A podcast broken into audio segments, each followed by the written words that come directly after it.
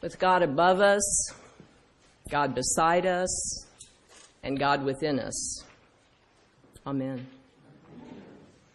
This morning's gospel begins with John the Baptist.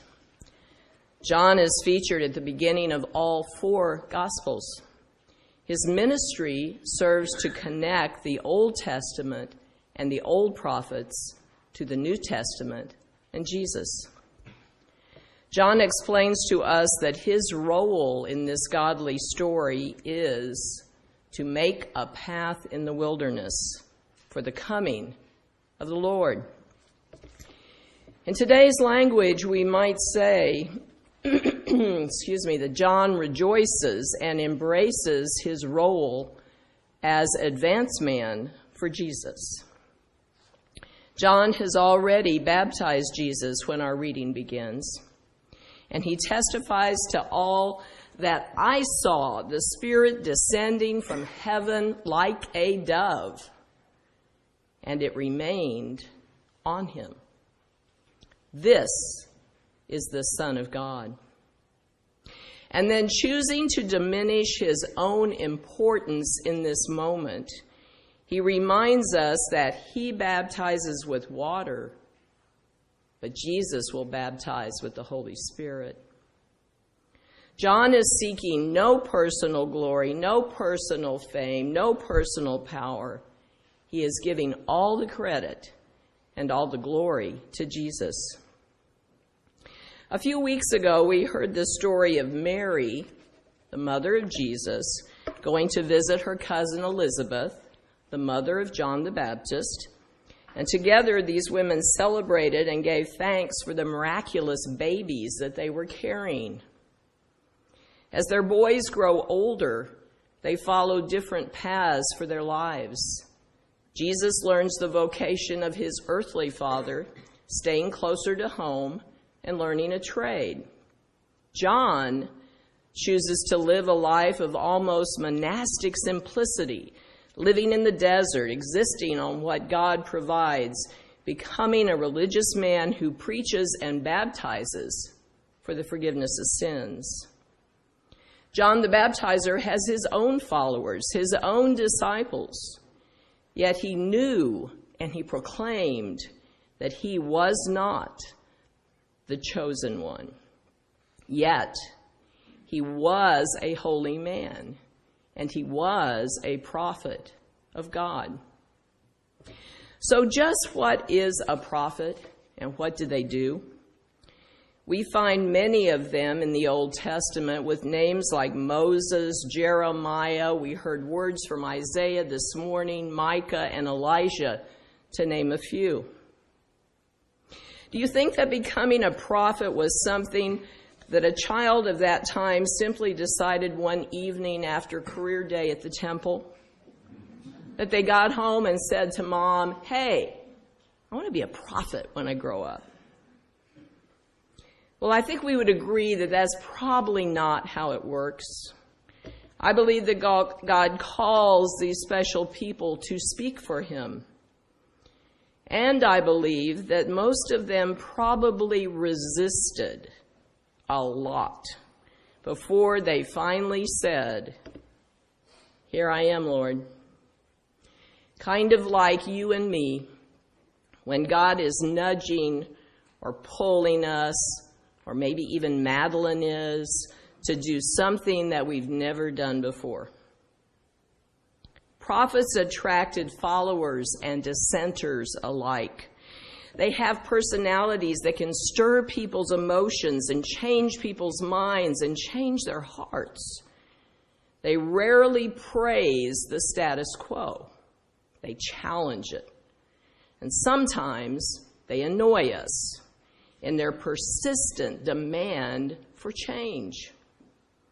Human resistance to change can be quite stubborn, as you probably know. There was and is a power in God's prophets, a power that has attracted many individuals throughout history who have not heard the call of God, but seek only personal glory and personal power. A few nights ago, I was watching my annual viewing of The Wizard of Oz. I was watching it with my 12 year old granddaughter, who, frankly, in a few days will be Dorothy in her school musical. We were both watching it, therefore, with a little bit more in, intense attention than we normally would have. And we noticed things we'd never noticed before in The Wizard of Oz. Probably knowing the reading for today, it also influenced my viewing of the show. But it had never occurred to me but the wizard is the type of false prophet. He proclaims with terrifying special effects, I am Oz, the great and powerful. And everybody trembles. The people of Emerald City fear him and they fear his powers. They worship him as their leader and even their God. He has complete power behind those towering walls. And yet, when the thin curtain that hides him is pulled back by a little dog, we find out that the wizard is really a hoax. He's a traveling salesman who hungers to be powerful and revered. Not all people who seek power speak for God. Human history has known many that only spoke for themselves. Tomorrow we will celebrate a national holiday in honor of a hero and a contemporary prophet, Martin Luther King Jr. Today, after church, we will make signs which some of us will carry in the annual march downtown to honor him. There aren't many prophets that I can think of that we make signs for. Some of us here today are old enough, a goodly number of us looking at you all, all right, myself included, to remember Martin Luther King Jr. And we also remember well the tumultuous days of the 1950s and the 1960s. Days where we saw fear and violence and hate and yearning and hope and God's love. Sadly, these are issues we still live with today. Not everyone saw Martin Luther King as a prophet when he lived. Like John the Baptist, he had both followers and dissenters. Frequently, it takes time for us to process and see God at work, even in a prophet. King was a very gifted prophet who was dedicated to correcting the status quo of the time. A status quo that was filled with inequality, prejudice, and painful and even deadly discrimination. It was not a time like the old TV show Happy Days would have us believe for everyone who lived in America. What set Martin Luther King apart from the previous charismatic, powerful men of his century was his purpose. He did not point to himself for glory but he constantly focused it on God.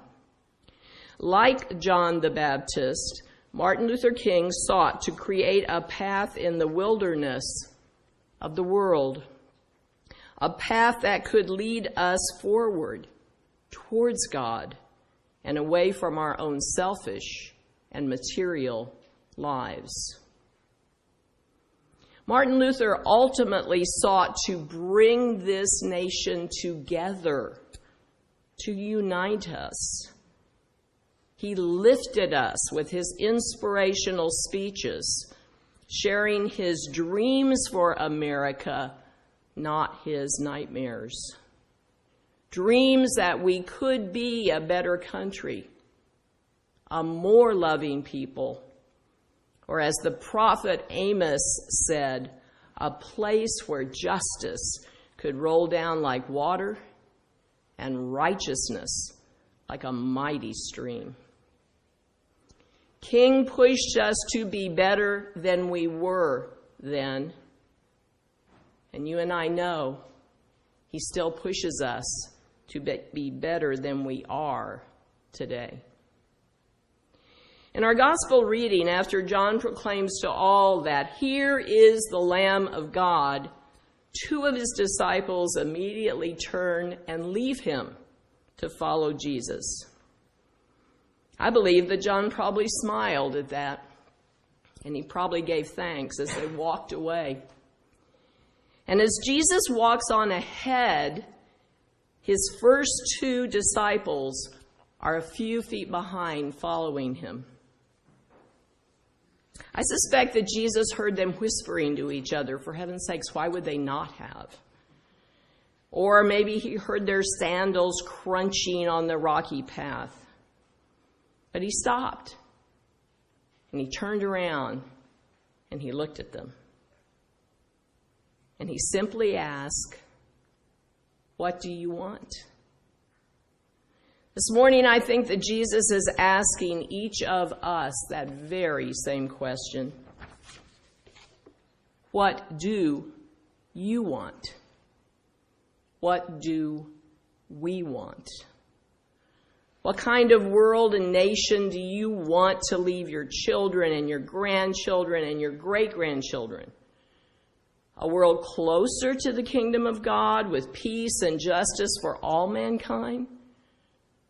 A word, world that respects God's creation? Or is this the best we can do? Martin Luther King may have answered this question with these words With faith, we will be able to transform the jangling discord of our nation into a beautiful symphony. With faith, transform, discord, symphony. That is a call to prayer and a call to action. A recognition that with God's help, each of us here can make this world a more loving and righteous place for all. John the Baptist and prophets like Martin Luther King have created the path in our wilderness for us to follow. May we have the faith and the conviction to step forward onto that path and not just stand by and watch. To follow Jesus and to do the work he has given us to do. In the name of the Father, the Son, and the Holy Spirit. Amen.